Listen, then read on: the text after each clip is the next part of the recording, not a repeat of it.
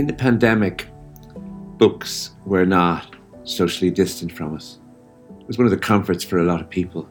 There were books to read and books to follow and books to look forward to.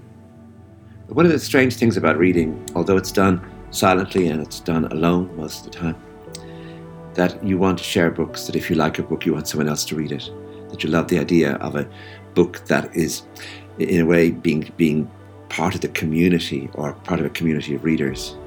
With that in mind, the art of reading is a way of bringing readers together, is a way of choosing books that I think people might like because they have given me a lot of pleasure, and having a discussion about these books and bringing people together so that we all know that it's not just that reading is a form of pleasure, which it also is, but it's an art. It, it's actually a way for us to engage intellectually and imaginatively with words, with sentences, with what writers have done. And um, so, for that reason, um, I wanted to share these books that have mattered so much to me. Well, I want to start by asking you a question that is on the minds of anyone who has been reading this book. What are we going to do about Vincent de Courcy O'Regan? uh, could you answer this, please? Yeah. So, for me personally, um, I, I don't particularly like Vincent, and I think Agnes can do better. Um, and I think there's a, a, lot of things. I think Kate O'Brien is really interesting in how she there's such a parallel between Reggie and Vincent that both of them are kind of stunted emotionally and spiritually uh, and imaginatively, and so and so that kind of regression is sort of symbolized with their relationships with mothers. You know that it seems like neither of them can can finish or or or move on. But I think maybe what disturbed me about Vincent a little bit was. Um, there's a discussion about when he first was courting uh, Marie Rose and the intensity and the passion and how it consumed him. And you wonder is, is his love for Agnes just a repetition, a, self indulgence? Um, and his detachment is, you know, he, he keeps seeing himself outside himself as, as if he's watching a play and um, the kind of formative things that are happening. It almost I felt like sometimes that he himself is posing, even though he says people accuse him of that. But there was one thing that really bothered me, and I thought that there was a hint of violence or a hint of some kind of not not necessarily physical violence, but how he treats uh, Marie Rose, and I, am just a, a line um, on uh, quite early in the book. Um, but his wife had to suffer the hysterical reactions from this outward insolence, as well as the deeper and more cruel vengeance, which he had no will to practice on her, but which decreasing self control released in spite of him. And you're wondering, what, what is that exactly? You know, what's happening that we don't know? And why? And Marie Rose wants to come home, and she also seems to be regressing and wanting to be back in the fold of family and back in her childhood room with her sister um, so I, yeah, so I'm not sure Vincent did something about himself for us, but uh, you know, and even that act at the end, I, you know, would be interesting to see what people thought about how this book ends, um, because I know there's a lot of conflicted feelings about even Kate O'Brien second guessed herself at the end of her at the end of her career about she thought it was her best book, but wasn't sure it was the right ending or not. It must have been really hard to write. Because how far? I mean, if you're going. Uh, are we giving the plot away, by the way? Doris, everyone is. Yes. Yes. no, but there might be someone who's on two pages away and you think, oh my lord, you've just destroyed my day. So, so, I mean, it must have been tempting to have him put the gun down and walk back into the house. Surely. I mean, what would you do? So, so uh, what? Like I, I was just reading. Um, in my version, Deirdre Madden has the afterword is is in it, and she sort of feels that the ending is melodramatic and maybe not necessary. And I think a lot of other uh, critics have have thought about that. But I think Kate O'Brien. I, don't know that it was so much that she was. I think she was sort of looking at a kind of dead end what what Irish society in the bigger picture was doing to people and the kind of claustrophobia and insularity and maybe even that the relationship I, like i'm thinking about agnes like she falls in love with her brother-in-law and um, you just sort of wonder has she really gotten to see many men? Uh, like, you know, in The Tempest with Miranda, like, who's never seen men, humans, and like a brave new world that has such creatures in it, and like, you know, tis new to thee, because like, there, you know, she hasn't seen anything yet. And I had that feeling about Agnes, like, that she, her, that society and the the way in which women are kind of forced into a kind of domesticity in these domestic spaces that she really hasn't had a chance to meet other men because the parties are all over, her mother is dying, and they're all in this stasis. So I thought I, I just wondered if Kate O'Brien that that having Vincent take his own life um, at the end was sort of talking about in a bigger picture a kind of dead end um, and some people say, well, what are the alternative plot options? You know, the marriage plot has, you know, this is a failed marriage plot or romance plot. Um, what what are the other options? But I think maybe she was sort of maybe pointing out something else. I wonder if that what you're saying about her not meeting many men, her not seeming to have many options, is actually key to the book in that this house is an island. It isn't as though there's a society. What Kate Brown is trying to do, no one has really tried before, which is to create a novel of the Irish upper middle classes who are Catholics and uh, to give the Catholicism an enormous amount of force in the book, but also to give their morals and manners a sort of treatment that Ibsen might have given his characters or John Galsworthy in England. In, in other words, the entire Irish 19th century, if you look at the novels, is filled with if there's a mirror, it's broken if there's glass, if there's a window, someone horrible is looking in the window to see what they can do. You know, in other words, in William Carleton, Wild Goose Lodge, of course the house is going to be set on fire. You know, in in um, in Maria Edgeworth's, you know, in um, in um, Castle Rackrent, you know, you know, it is that the entire place is going to ruin, and and the nasty one is going to take over. That there's no chance that in an Irish novel of the 19th century you could have a Jane Austen house, in which there's a house, a garden, parkland, and then a vast amount of valuable agricultural land bringing in 10,000 a year, and in which, you know, in which, in which it's possible for um, you know, one house to visit another and have a dance without someone kicking someone, insulting someone, using very bad language, or deciding to burn the place down or get drunk. And so that she, she, Kate O'Brien has nothing to work on except an English tradition where you know it, it's filled with ser- uh, servants and you know, but there would be another house nearby of the same sort of people who would visit regularly and would have visitors, and suddenly Mr. Bingley, as in, you know, would, would, would rent a house nearby, and Agnes would be told there's a, there's a new man renting the house nearby, and so the two houses could merge.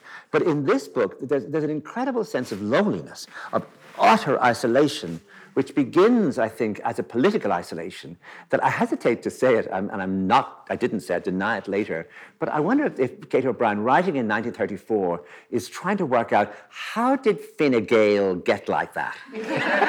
you know, how did, who, who became Fine Gael? And um, you know that, that that that idea of a growing Irish middle class. In other words, that Teresa, if if she's this is 1880, and if she's say 60, has to have lived through the famine. And what O'Brien is desperate to do is to keep all this misery, this Irishness. There's no one called Mick, there's no one called Murphy. You know, it, it, he's called Vincent de Courcy O'Regan, for God's sake, uh, and Nurse Considine. You know, even Mulqueen, which is a Gaelic name, but nonetheless, it's, in English it sounds grander, perhaps, than it is. But that, that, that there is a sense of trying to create a sort of Catholic grandeur and you can feel the strain. I, I don't know if you, if, if, you can, I mean, can you feel the strain that, I, that, I, I'm talking about in that? Yeah. I mean, I guess for me, re- reading it, um, you know, I do have that sense of like the Jane, you know, Austen drawing room and the, the you know, the, um, and an incredible isolation. I mean, Agnes talks about um, she has to think about Vincent because she can't, she doesn't have her own thoughts. She doesn't have her own things to think about. And you, you know, how how isolating that is. But I also like I guess from in, in terms of the the outer world or her effort to show us this like Catholic Catholic middle class and it to me it just seemed really um, destructive. Uh, and to and maybe everything is dying from the very beginning of the book, from the opening moments. Um, the the town is shrouded in in mist. Um, there's an elegiac air that carried a shroud of mist is one of the lines. You just get the sense of um, there's something already dead even before it's ever really actually happened. Um, the, the world seems empty. Um, and the, like I loved so much of this book is about um, this tension between between the visible and the invisible because nothing actually happens that much so much as like in the heads and so and i guess maybe that reinforces our sense of their inability to act or to bring change or to like affect something they all just seem to be uh, i love that that chapter in the book two where agnes is eating grapes at yeah. the start. And then you have the whole thing at the table and all the things that people are the cruelties and judgments that are being made and the deep desires and then it comes back to she's eating grapes. you know, like the, the whole chapter has happened. Yeah, it circles around back to the grapes. All, yeah. You know, yeah. The, the, the, internal lives versus the the constraints of the yeah, the yeah. external yeah. world. I, I, think the book is also um, uh, um, it represents Kate, the ambiguities and the tensions within Kate O'Brien's own imagination and her own experience in life. In other words, that she was fascinated by religion that she wrote a book about St. Teresa of Avila, that she loved that Spain, that Castile that was filled with, with the, uh, almost the smell of the Inquisition, and that she, uh, her aunts were nuns, and she wrote a book called Presentation Parlor about them as nuns. And yet she herself was a lesbian and that she she had a whale of a time, you know, um, uh, and she was also a, a, great bohemian figure, and that those two things in her, you know, you know, um, didn't merge; they they were in conflict. And there, there's a sense in the novel sometimes of a great mischief, which you feel in Ulysses sometimes, so that Joyce is really enjoying himself, making a, making a feck of things that other people think are really serious. And for example, you, so you get, let's set a novel, for example, her novel, The Land of Spices, let's make it about a nun, a very powerful Reverend Mother, a very serious figure, about her spiritual life. But let's go back in her childhood. This is why the book was banned. When she goes back in her childhood, and nun remembers that one day she came home early from school and she found her father in his study. Kate loves fathers having studies. I mean, did anyone hear his father have a study? And, and um, that, um, that she goes up to the study and she finds, she comes in very quietly and finds her father and this other man in the embrace of love. And you go, wow, the nun. And um, of course, the censor, someone underlined the embrace of love, sent it to the censorship board, who instantly banned the book for those words, the embrace of love. And here you have, okay, we're going to set it over these three days. Um, all, which we call Halloween, but they call All Souls, All Saints, and the Eve of All Souls. And let's give the son syphilis. and let's have the daughter being crazy about her sister's husband. I mean, let's just cause as much trouble in this household as we, while mass is going to be said constant in the bedroom. The, br- the brother is a priest, the sister is a nun. You know, the constant benediction, there's a constant confession. You know, um, people are always praying, but in the middle of the whole thing, there's, there are these two facts that won't leave the novel alone, and that she's having sort of a tremendously good time you know, not bringing the two things together, but, but actually trying to tear these souls asunder. With, on one hand, their sort of religiosity, and on the other hand, their, their extraordinary desires or their, or their sort of sexual presences in 1934 in Ireland. Yeah, I, I love the I love how she said it over those three days, like structurally, and, and in fact, the, I, you know, I don't know if it was typical, but like the first chapter, that I was like, is this supposed to be like the, you know, the glorious mysteries or something that you felt like you were like, re, you know, the pace of it.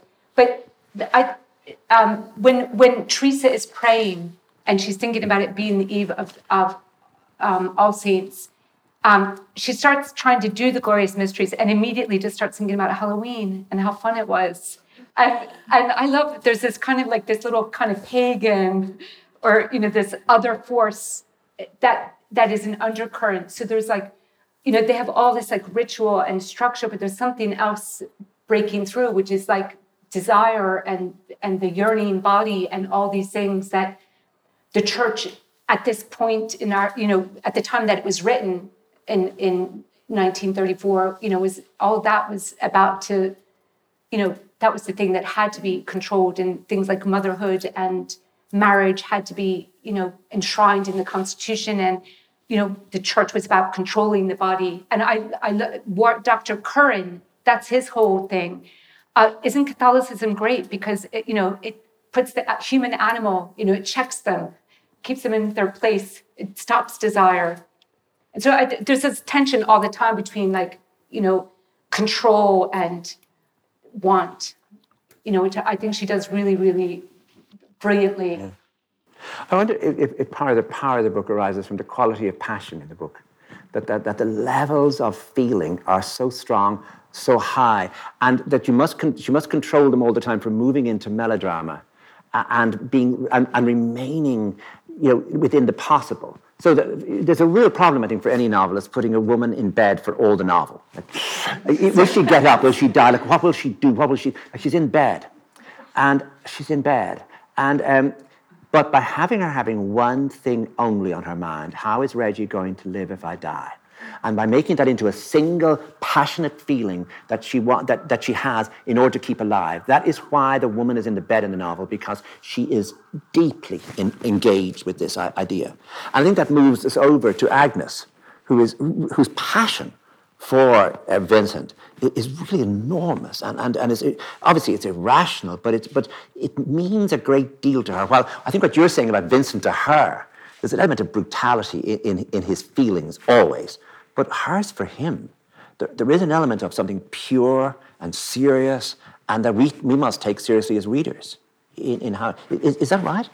Yeah, like I, there's so much given over to it, and I, th- I think because we are inside her consciousness so much, like we do, it's an omniscient narration that goes in and out of the different characters. But I never think we are as deeply in a character as we are with Agnes in terms of her real internal conflict.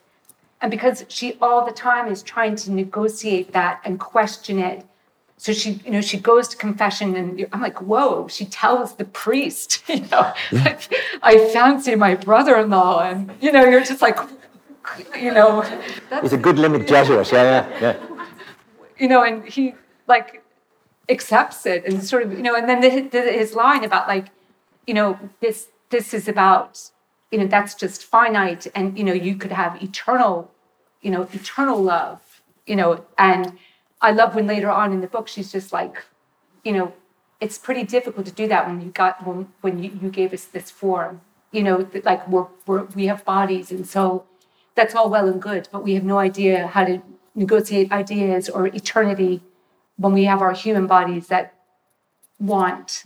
Um, and so like i think that we that with Agnes we feel the her the intensity of her passion because we hear her whole like self admonishment, the self loathing, inability, you know, to control it. And even when she goes out and meets him that night, and I don't know, you're like, no, you're like don't, don't like go, don't. Yeah. Inside, it's yeah. it's messy. Yeah, the nurse is going to be watching from the window. yeah, she's already she like and actually because I'd love to talk about. Um, oh yeah, we're, going, oh, oh, we're coming to her. Yeah, yeah. yeah. Um, but but and that moment because I know a lot of people like in fact Deirdre Madden mentions just that that kind of moment, that embrace, and and um, between the two of them where they're like you get the sense of like they're they're united. I I I think maybe I was a little bit more like oh, because what what are they going to do? Like you know, conduct an affair for the until it where Peter's out. I think his suggestion of like that they take off together, and you kind of know that these aren't really available options, um, particularly because she's carrying with her all of her Catholic sensibility, um, which is to which she is the servant of her family her her entire life. I mean, when when Marie Rose says to her, "You need to get that floorboard fixed," I was like, ah, you know, she's doing everything. Agnes is doing everything, and the sister comes home and is like, you know, that there's a creak in the floorboard. You should get yeah. that fixed. Yeah. You, you kind of start to feel the her frustration. I think for any Irish novelist, there's always a problem what to do with dialogue. That, that if you try and put too much Irish flavour into dialogue, you, are actually the reader, especially the Irish reader, sort of cringes and thinks, could you just get on with the story and stop trying to make us, you know, make Irish people talk like like people never do. And um, one of the things you can do is you can use this after thing, you know, in, in, in making the past tense. Oh, he's after being sick. And that's Irish usage. And if you do it once, don't do it twice. And it's interesting to watch here that the, the characters here, that some, of the, some of the conversation, the dialogue, especially that last love scene, is so stilted. They, they really talk with, uh, as though what Yeats talked about, saying that his characters use a living speech. This seems like a, they speak in a sort of dead speech that Kate O'Brien is giving them, having, having sort of lost Limerick. That where are we in Limerick? Could we possibly be in Limerick? And there are a few interesting moments where the older generation, where Teresa, for example, um, in one moment says, uh, nonsense, it's too much quiet to have, run down, let you. Run down, let you. And I can hear I can hear her, but, but Agnes doesn't do it, and um, her other daughter, Mary, um, Mary, help me. Um, Mary Rose. Mary Rose doesn't do it. And there's another, there's another thing. I'm, i just I marked it a few times um, where she says, um, um, "I'm afraid I'm late. I'm sorry, mother. It's to your father you should be saying that, and he waiting for his breakfast." I suppose. I don't know how this house is going at all these times. And you think, oh, I think I know where she got that. That's called you know, an, Irish writer's version of Irish speech. And um, what then I think the golden rule for Irish writers, the golden, please obey this rule, is never let a Brit into your novel if your characters are Irish. Just don't let an English person in. If you can let a Yank in, it's not so much trouble, but if you let an English person in, you're going to have to immediately start dealing with the difference of speech, the difference of sound, the difference of temperament, and the sort of funny uh, watching each other uh, as though across a great divide. And I mean, when Sir Geoffrey Bartlett Crowe comes down on the train, like he crosses Ireland on a train, you just think, oh my God, how much were they paying him? I mean, how do you how do you get a doctor like that to come across? So um, this was this was not the first time Sir Godfrey had condescended to travel his his his eminent opinion as far as Dublin. And of course, where he asked to attend any of the great historic houses scattered about the district called the Pale, he would not hesitate to pursue his guineas even there. This is O'Brien's having immense fun pursue his guineas even there. But to plunge right into the murderous and stormy South. This is even before Béal na like the murderous and stormy South, to stay in the home of a real Irishman, a Catholic, to attend the wife of a small town merchant and waste 24 hours perhaps encountered danger in so doing.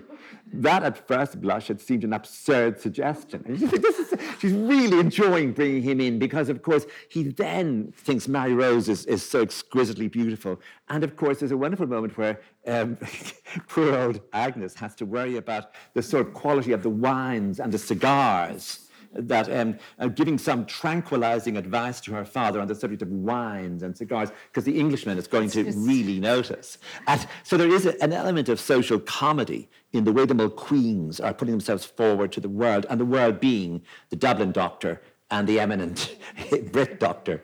And, uh, it, it, so there, there is a world outside let in, but it's let in only to inspect the house. It isn't it isn't anything else, really. and I, I, um, Sir, just that moment, um, Sir Godfrey says, um, in just just a little bit after that, there, he, Mary Rose says that uh, Marie Rose says that um, Agnes is one of the new types, um, that she's disillusioned.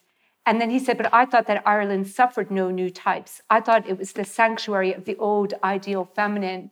So it's like he wants to come down the country and see, you know, the Irish Colleen, you know, it's exactly how in all her purity and these stereotypes that the, mm. that even the English are bringing over about the Irish mm. uh, ideal Irish woman. Mm. Um, I thought I actually thought Kate O'Brien was having a lot of fun with all the male.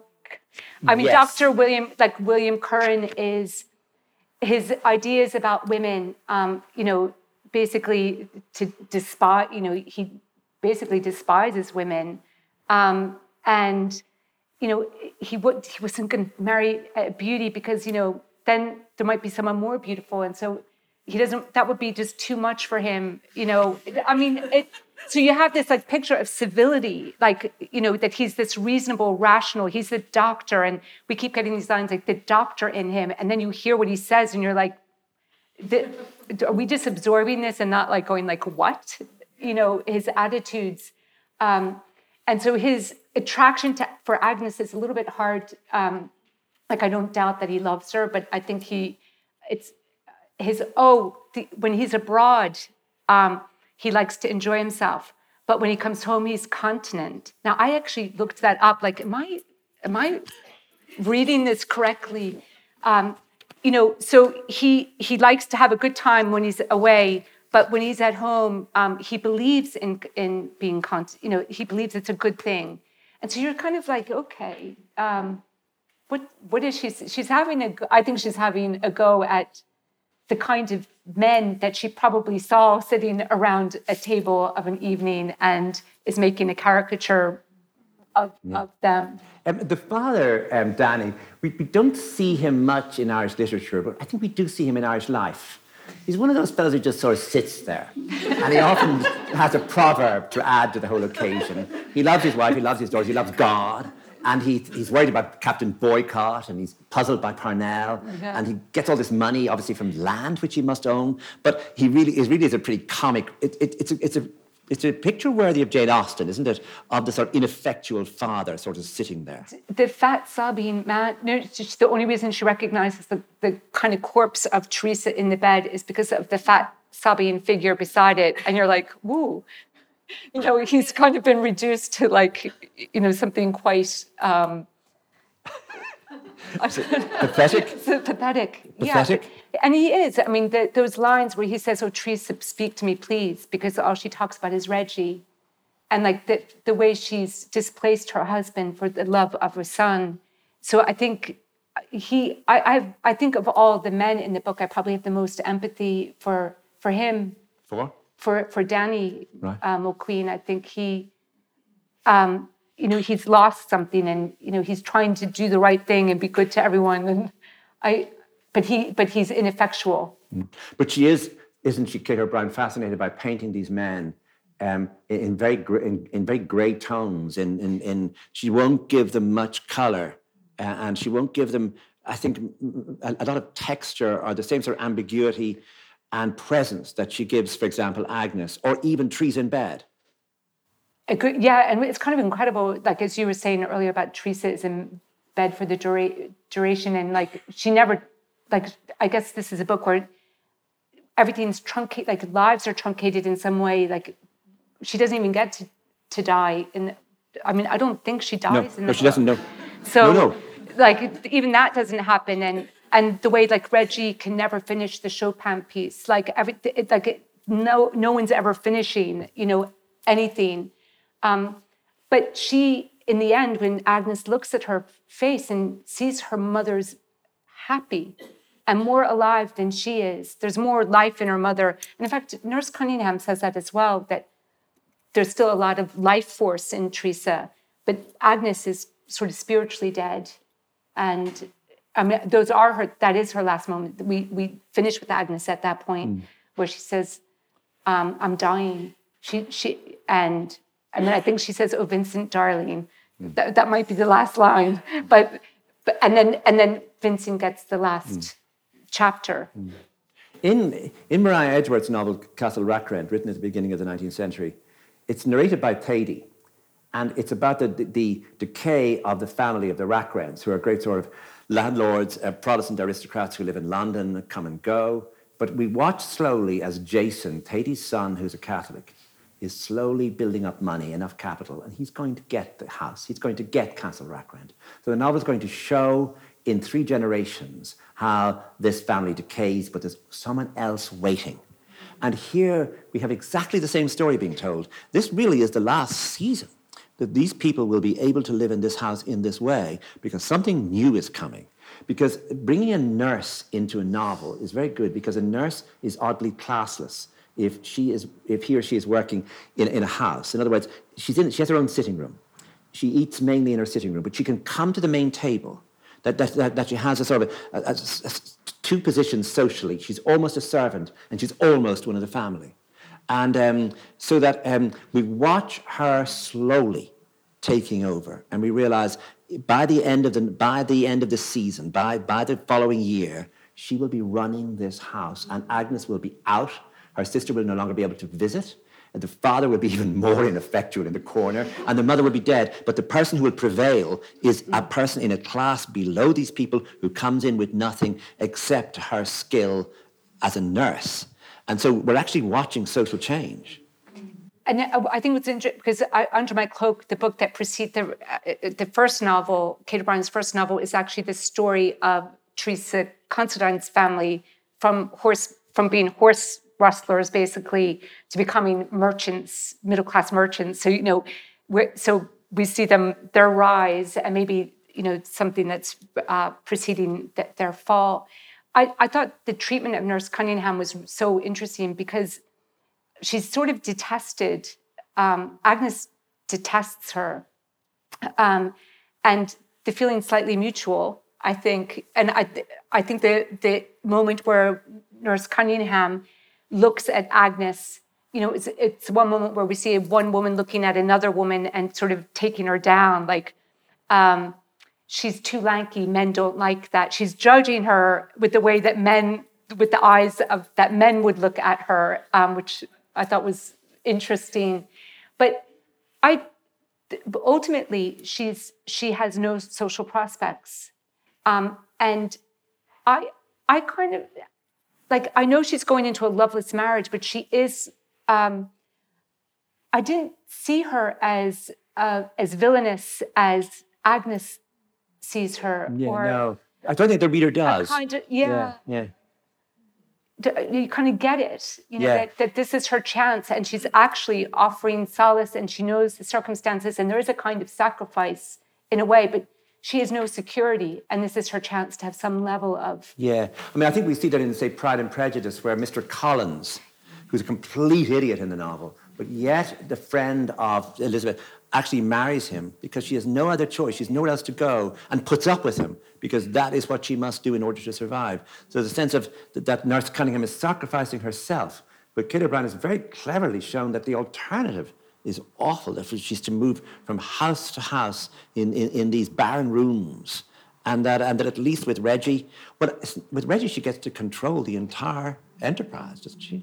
yeah because he because he's already infantilized i mean he can't he he's he's a baby and he just needs to be taken care of and he, you can see his movement towards the very end his acceptance of his mother's going um, is because because somebody else has t- taken the the puppet strings and he's quite happy for that to happen.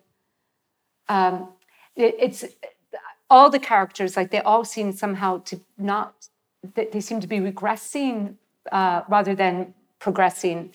Not nurse cunningham because she's you know thinking on her feet but there, there's something about the mulqueens um, that seems to be regressive or bending back. Yeah. Um, there, there's, at the center of the novel, you feel there's Kate O'Brien writing, and that she's enjoying her own prose style, her own wit, her own way of being able to judge people or let people off the hook. There's a moment at the opening of the fourth chapter where I just got immense pleasure. Uh, luckily, someone soon came into the room as I was reading and said, Listen to this, listen to Kate O'Brien on the arrival in the room of Canon Considine. and, uh, you know, that she will begin, although. Although the magenta buttons, which indicated his ecclesiastical status, had only adorned Canon Considine's black silk stock for seven months, their wearer had the look of a man born to a higher office than they allowed, one whom the gaiters and purple of a bishopric would well become, and who, though for intellectual reasons unlikely to be elected cardinal, would in physique have adorned the sacred college. I just can see her really, really realizing I have a beautiful sentence coming. And it's going to be about a canon considine. And, uh, and, and there's a, I felt very much, I don't know how you felt about that, very last. Look, she shouldn't go out in the garden. And she should leave him alone out there. He's fine out there. And uh, it's, it's November, he's going to get a cold. And, um, but, this, but the scene between the two of them, which goes on, in my view, for too long, reads to me like an opera, um, like a libretto for an opera, like two lovers in the middle of a long set of arias and duet, you know, and duet sounds, that it doesn't sound like real dialogue to me, but heightened dialogue, dialogue written for music. And um, of course, she wrote a novel at the end, the last novel, As Music and Splendor, about opera singers in Paris, and that sort of sound of, of uh, you know, high singing interested her. But I did feel that with that last sequence, especially the bit you talk about when he says, let's go to Greece, let's have children walking the hills, Let, us be free with the Adriatic or the Mediterranean. Just think, you think you're singing in an opera, yeah. my boy. You know, yeah. But I, I think that's, that comes back to that, that performative thing. Like, uh, so maybe that's why it f- feels slightly, of all the moments, the most like melodrama, you know, because it feels slightly performative or you know that he's playing the idea of the lover you know and um and so is she to a certain extent I, I it's not I, it's not that i mind love scenes i just found it it um slightly over like you said maybe over the top a bit um but there's also the separation of, of time as well because maybe we don't exactly talk like that anymore. And so the, some of the dialogue feels stilted for those reasons as well. Well, I mean, it's 1934, thinking of 1880. 80, yeah. I mean, I mean, how did you feel about that? Yeah, so I think I love that she was.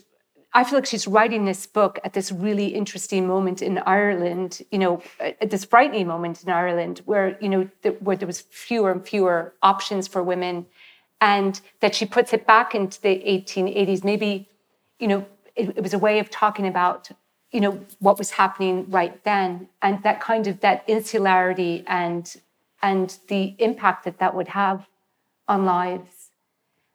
And I like I I like, you know, I when I think about Kate O'Brien and her life, and just thinking about even in terms of novels and plot plots that are available to women. Um, like marriage plots, basic, you know, the, the romance plot. She, I mean, this is written like a romance, and the romance plot is, ends in marriage. Um, and Kate O'Brien at that point was living with another woman in, we assume, in a relationship in England. Um, and so it's for me like reading her, her, looking at the 1880s and looking at sort of the dead ends of certain types of plots like there isn't a happy marriage really in the book. Um, what, what are the options for an Agnes? And I love that they mention Washington Square, the Henry James novel, um, because in that novel, uh, there's there's a young woman with you know who has an inheritance, and but she's dull looking, she's plain looking, and everyone knows it and talks about it endlessly, how plain she is, and she gets courted by this man, Morris Townsend, um, and they get engaged. And her father knows that he's just doing it for the money. Um, so he takes her away for a year. But they continue to write to each other, and you know, they, she's completely in love with him. And when she comes back, he breaks it off without any explanation. He's been actually living in her house with, with her aunt, completely breaks it off, no explanation. She's completely heartbroken, but she goes on and lives a life. Hmm. And she, she never marries, but she does all this charitable work and she has a full life. And at the end, they meet, and he tries to like, he actually, in a way, tries to be with her, um, and she won't. She she's finished. No, no, she won't even have a friendship with him. But they were talking about that book, you know, at the dinner table, and. Um, you know, the men are all just commenting, like, you know, she's like a fire poker or something. Dull as a what, what I've forgotten the, the exact, you know, but um, you know that you have to that she's just not colorful enough. And mm. I just wonder about Kate O'Brien, like looking at what are the plot options and how do you yeah. write a novel for women um, that offers something else? Yeah, I mean, I think this is 1934 in conversation with 1880. And uh, uh, part of the reason for 1880, of course, is that there's no cure for syphilis in 1880. And so that you, you have to have him incurable for, for the plot to work. Otherwise, the old woman in the bed is, you know, she's having fancy. So he ha- it has to be incurable. But also, I think she wants to get a sort of stability in, in, in the family that comes before the Land Acts, that comes before the fall of Parnell. So we can't have that argument. Uh, you know, Aunt Dante, who will appear in James Joyce, having big arguments about Parnell. Parnell here is still a figure of wonder. And there's a lovely historical thing where people are still puzzled by what he looks like. And that was how he could function. In other words, it's before newspaper photography was so that people Parnell could travel to Brighton to, um, you know, to see, um, and you know, um, Mrs. O'Shea, without people knowing he was Parnell, which is an, for us an extraordinary idea. But, but she, she, she knows this and puts it in because that's what the conversation is about. Is he tall? Is he small? What, yeah. is, what does Parnell, what's he like to see? And the other thing is that the, that the, um, that the 1880 she looks at what's coming out that year. And it's really important, I think, that it's not just that Washington Square is coming out, um, that they're, they're, not reading the book. They're reading it being serialized in the Cornhill magazine where it was serialized. In other words, they're, they're, they're full of that business of high culture. What, what, does, the, what does the daughter sing? She doesn't like. I, if I were doing it, I would have singing one of Moore's melodies, and you know, no, it's a Schumann song, yeah. and they, they all. The doctor knows the German, but you know, the German is being mentioned regularly, as though we too are in on this business, and it's a way of trying to wash Ireland free of a whole lot of Sean-Nós, of, yeah. of you know, the famine, of, of its later history of the fall of Parnell, of the church being questioned, of anti clericalism, that all these things just don't have to be there because the novel is being set in 1880.